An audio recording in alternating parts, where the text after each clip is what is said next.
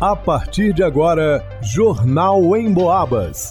As notícias da região, de Minas e do Brasil, você ouve aqui na Emboabas, em 92,7 e 96,9. Emissoras que integram o sistema Emboabas de comunicação. Vanusa Rezende. Ao longo de 2023, São João del Rei soma 376 notificações para doenças transmitidas pelo Aedes aegypti. Leonardo Duque. Câmara de Vereadores de São João del Rei deve receber obras para melhoria da acessibilidade a partir de junho. Luana Carvalho. Centro Cultural UFSJ abre inscrições para exposições no segundo semestre de 2023, a partir de segunda-feira, dia 20. Gilberto Lima. Pitbull ataca criança em Santa Cruz de Minas. A vítima foi atacada pelo animal enquanto caminhava com sua mãe. Jornal em Boabas. De acordo com dados do setor de endemias da Secretaria Municipal de Saúde de São João del Rei, divulgados no dia 17 de março, a cidade acumula 376 notificações para doenças causadas pela picada do mosquito Aedes. A cidade registrou 310 casos notificados de dengue, dos quais 33 já foram confirmados e 156 permanecem sob investigação. 121 casos foram descartados. Para chikungunya foram registrados 66 casos prováveis da doença. Desse total, 34 foram confirmados e 32 aguardam resultado de exames. Quanto ao Zika vírus, até o momento, nenhuma confirmação ou notificação foi registrada no município. O estado de Minas Gerais vem enfrentando um aumento de casos em várias cidades, o que preocupa as autoridades da saúde. Por isso, a população deve redobrar a atenção e os cuidados com a água parada. Também é possível denunciar focos de água parada pelo Teledengue através do telefone 3379 1565. Repetindo, 3379 1565. Para o Jornal em Boabas, Vanusa Rezende.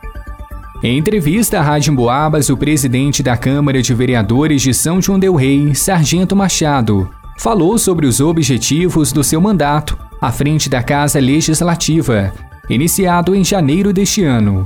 Ao lado do vice-presidente Fabiano Pinto e do secretário professor Leonardo, o parlamentar foi eleito presidente para o biênio de 2023-2024. Machado disse que os primeiros um mês e meio de trabalho foram agitados, principalmente pela recente saída de Stefânio Pires, que teve seu mandato cassado depois de condenação pela segunda vara de execuções penais da comarca de São João del Rei. Alegou que agora o foco é proporcionar maior acessibilidade à casa.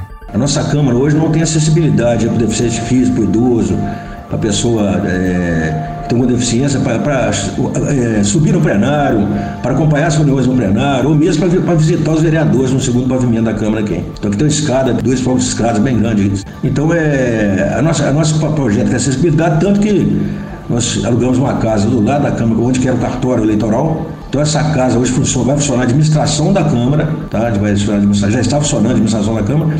Com isso, abriu espaço aqui, uh, até uma sala para atendimento à imprensa que não tinha aqui, então já existe hoje uma sala para atendimento à imprensa e, um, e uma sala que era do, de um vereador aqui, ela vai ser destinada ao elevador da Câmara. Então esse elevador vai dar acessibilidade para as pessoas aqui. O projeto de acessibilidade adianta, inclusive, uma exigência do Ministério Público, que acabou de ser enviada à Câmara. Inclusive, nós antecipamos, que essa foi decisão é, do Ministério Público.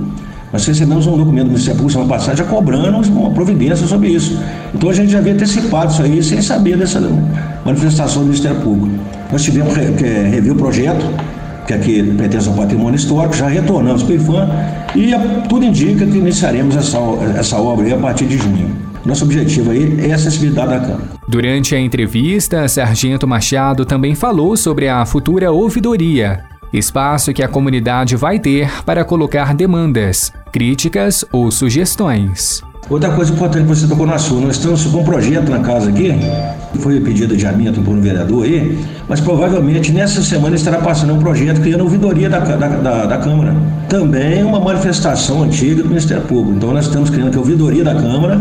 Enquanto o projeto da ouvidoria não é votado e executado, a população pode entrar em contato com os vereadores pelas redes sociais de cada parlamentar ou presencialmente na Câmara, situada Rua Ministro Gabriel Passos, número 235, no centro.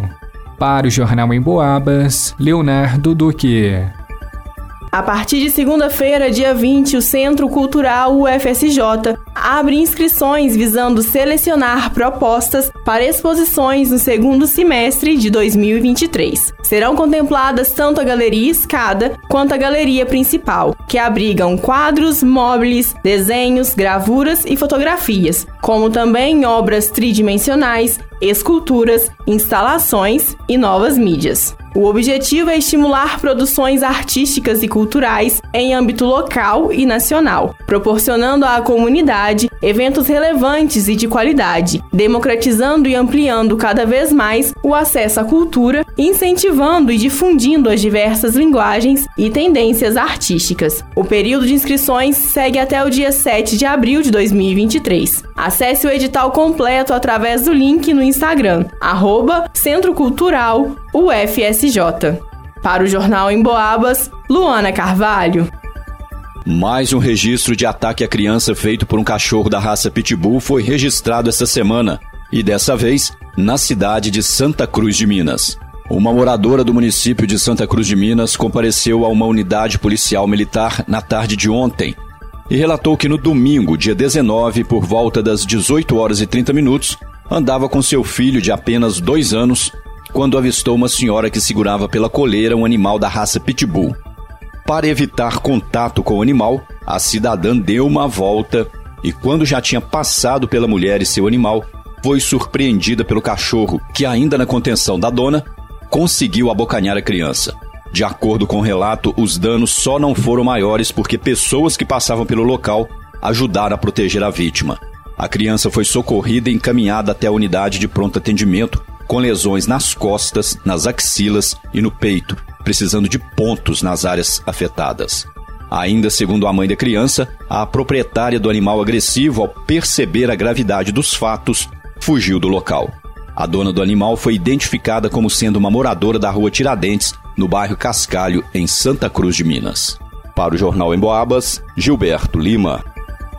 Em pesquisa inédita do Cantar Ibope realizada em todo o interior de Minas Gerais, mais uma vez o rádio se destacou como um veículo que passa o dia conversando com um número enorme de pessoas. O motivo principal é porque você pode ficar ligado no rádio enquanto faz outras atividades. Por exemplo, segundo a pesquisa, 62% das pessoas ouvem o rádio em casa, Desses, 24% ligam o rádio ao acordar, 20% quando fazem atividades domésticas, 20% no trabalho, 18% no carro. Ou seja, é muita gente ligada no rádio o dia todo. E muita gente ouvindo a Emboabas, é claro. Porque a Emboabas não promove fake news, conta aquilo que é realmente importante para as nossas vidas e enche o nosso ambiente de alegria com músicas e aquela conversa amiga. A Emboabas está no radinho, no computador, no celular. Aliás, você já baixou o aplicativo da Emboabas no seu smartphone? Tem notícias, dá para acessar os podcasts dos programas que já foram ao ar. E pode ouvir ao vivo a Emboabas 92,7 se gosta de mais informação, ou a Emboabas 96,9 se gosta de mais música. É muito fácil, só acessar a sua loja de aplicativos no smartphone e procurar Rádio Emboabas. Vai lá!